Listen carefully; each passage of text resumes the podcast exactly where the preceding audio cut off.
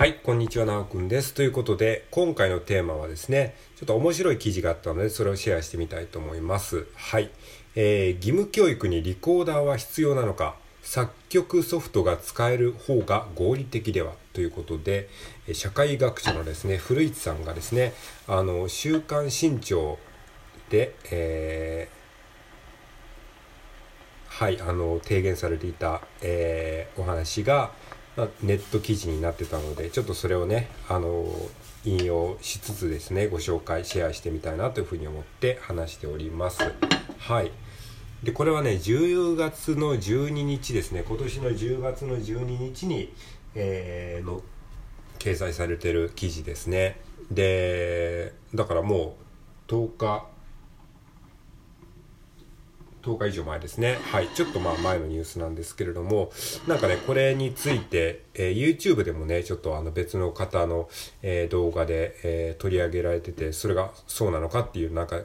議論みたいなことをされていて、それで知ったんですけども、で、面白い話題だなと思って、僕も今リコーダー吹いてるのでね、えはい、義務教育にリコーダーが必要なのか作曲がソフトが使える方が合理的ではみたいなね話なんですが。まあ確かにね。確かにそうかもしれないですよね。なんか盲点ですよね。リコーダーえそこでリコーダーリコーダーにこうやり玉が向けられるみたいな。まあさ数学とかさ役に立たないとかよく言うじゃん。算数なんかな習っても将来役に立たない、まあ、算数は役に立つかもしれないけどさ数学とかさ二次関数とかなんか微分積分とかそんなのやられても将来使わないじゃないかみたいなね。そういう話は聞くけどそこへリコーダーっていうのはねなかなかねこうユニークですよね。はい。というふうに思ったのでちょっと取り上げてるんですけど皆さんどうでしょうか。ちょっと記事読んでみましょうか。えーあなたに10歳の子供がいたとする何か一つ習い事をさせたいと思う。選択肢は英語プログラミングリコーダーの3つだとしたらおそらく英語プログラミングを選ぶ人が圧倒的多数だろう。ということですね。あなたに10歳の子供がいて何か習い事をさせたいとしますと。で選択肢は、えー英語プログラミングリコーダーだったらどれを選ぶか。まあそりゃ確かに英語やりプログラミングでしょうね。ってでしょうねって。まあその選択肢はちょっとねずるいですよね。英語プログラミング音楽ですよね。このこのカテゴリーにだったら英語プログラミング音楽だったらさ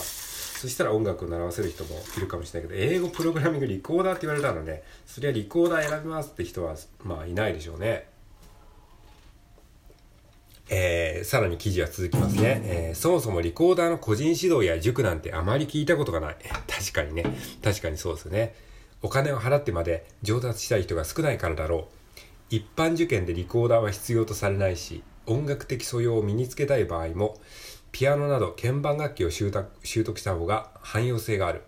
うん、まあまあ、この、この辺は反論の余地なしですね。確かにそうですよね。リコーダーの個人指導とかね、聞いたことないですよね。塾もね。確かにリコーダー塾なんてないですよね。ピアノの先生とかいますけどね。リコーダーの先生っていないですよね。まあ、音大とかでもリコーダーかなんて聞いたことないしね。はい。えーさらに続きます。プロの世界でも他の楽器に比べて需要は限定的だ。人気バンドにリコーダーはまず見かけない。確かにね、えーライブのメンバー紹介で、リコーダーともやみたいな紹介を聞いた記憶はない。オーケストラでも18世紀以前の曲の再演に用いられる程度だ。伝統楽器という位置づけである。うん、まあこの辺はね、本当ね、その通りなんですよね。まあ僕自身もリコーダー吹いてるのでね、その時にいろいろ調べたんですけども、やっぱりリコーダーっていうのはね、ちょっとまあオワコン的な楽器であることはまあ否めないんですね。メジャーな世界ではね。確かにプロ奏者もね、まいなくはないと思うんですけれども、まあ一般的には少ないですし、うん、まあバンドにもまあ普通いないですよね。だから確かに伝統楽器という位置づけであるっていうのはその通りだと思います。はい、じゃあその続きいきましょうか。えー、それにもかかわらず、未だに多くの小学校や中学校でリコーダーが教えられているこの時代、本当に義務教育でリコーダーを習う意味はあるのだろうか？ということですね。まあそうですね、確かに。まあこんなにリコーダーっていうのは、あの、一般的にはマイナーだし、えー将来性もないのに、もう関わらず、なんで未だに小学校や中学校でリコーダーやってるんですか？と。えー、この時代にそんな必要なんですかと、まあ、いうことなんですね。うん、まあまあ確かにね、それはおっしゃる通りかもしれないですね。はい、続き読んでいきましょう。えー、用語派は、用語派の意見ですね。用語派は初習者でも、えー、音が出しやすいこと、まあ、初心者でも音が出しやすいこと、安価で丈夫などの利点を挙げる。まあ、これはそうですね。リコーダーは楽器の中ではかなり、あの、安価ですね。えー、安価な割には、えー、かなりこう、うん、ちゃんとした音が出るという意味では非常に、あの、いい楽器だと思いますね。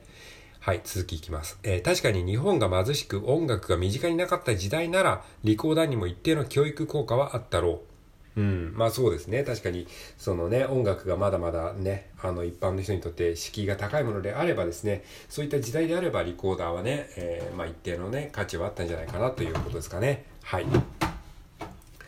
えー、その続きいきましょう。えー、なぜ学校でリコーダーが導入されたのか、歴史は戦前に遡る。えー、ナチスドイツが、えー、うんぬんかんぬん。まあ、この辺はリコーダーがね、学校に採用された歴史のことがね、えーあの、ごちゃごちゃと書いてありますね。ちょっとこれはちょっと長くなるのでね、あの、皆さん興味があったら読んでみてください。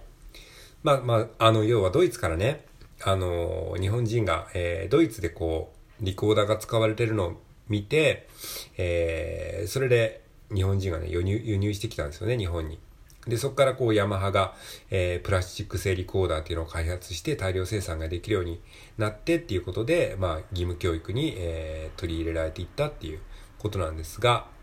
えー、そうですね。まあそういった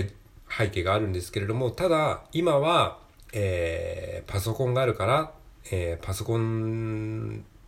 があるにもかかわらずリコーダーをやるのはどうかっていうことが、まあ、フリーズさんがおっしゃりたい意見のようですね。えー、授業時間が無限にあるなら構わない。リコーダーでも何でも教えればいい。だが時間は有限だ。しかも学校に求められることは増え続けている。重要なのは優先順位を見定めることだ。リコーダーの熟達は外国語やプログラミングの素養を身につけるよりも大切か。同じ音楽でもロジックや GarageBand など作曲ソフトを使えるよりも重要か。答えは明らかだろうが、すぐに学校は変わらない。というようなことをね、言ってるわけなんですけれども。うん、まあまあそうですよね。本当にね、まあその通りと言わざるを得ないようなね、お話なんですけれども、ただね、うん、まあそのね、その通りなんですけど、僕が思うにね、役に立たないことを学校でやることは、なんか、やってはいけない役に立たないことは学校でやっちゃいけないのかっていう話になるんですよ。そもそも論としてね。うん。じゃあプログラミングが英語が役に立つからといってじゃあ全部プログラミングが英語にすればいいのかっていうとそれはねちょっと違いますよね。じゃあ美術とか体育とかだって究極的にねリコーダーがいらないっていうんだったら美術や体育だってねもういらなくなっちゃいますからね。うん。じゃあでも体育はさあの健康になるために大事だとか言うかもしれないじゃん。じゃあ美術だってさあの心を豊かにするためにはとかさ。えー、そういった意味で言えば音楽だってそういったなんかさいらなくはないんだよね。いらなくはないし役に立たなく役に立たないかもしれないけどでもうんまあ僕はね個人的にやっぱりリコーダーを今やってるのは子供の頃にリコーダーやったことが結構ねあの役に立ってるか直接的役に立ってるかって言ったら役に立ってないかもしれないけどもやっぱりその頃の記憶っていうのは確実に何か残ってるんですよね。なのでうんリコーダーはねあの僕はねやってもいいんじゃないかなって思うんですよね。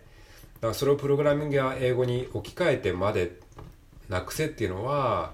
まあ難しい問題ですけどね。でもそれってさプログラミングが英語っていうのはさ将来本当にそれがさ残るのかどうか分かんないじゃないですか。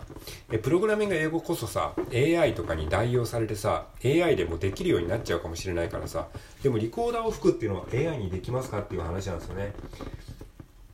まあリコーダーの音を鳴らすことは機械にできるかもしれないけどうんそういう意味ではさ AI にできることを今やろうとしてんだよね全部学校がやろうとしてることって。それこそ逆にね、時代のこう逆行をしてるんじゃないかなっていう風な、まあ、ひねくれる意見もあるわけなんですよね。はい。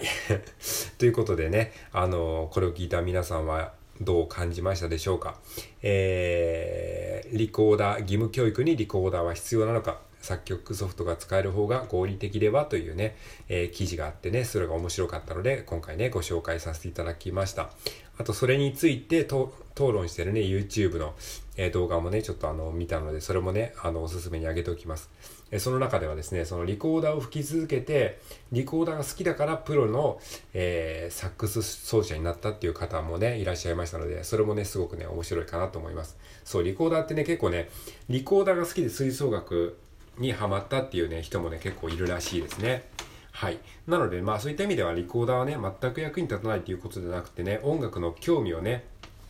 開くための一つのね、ツールとしての、まあ、役割もあるんじゃないかなというふうに今思いましたね。はい。ということで、えー、本日は、えー、以上となります。ありがとうございました。では、今日も良い一日を過ごしていきましょう。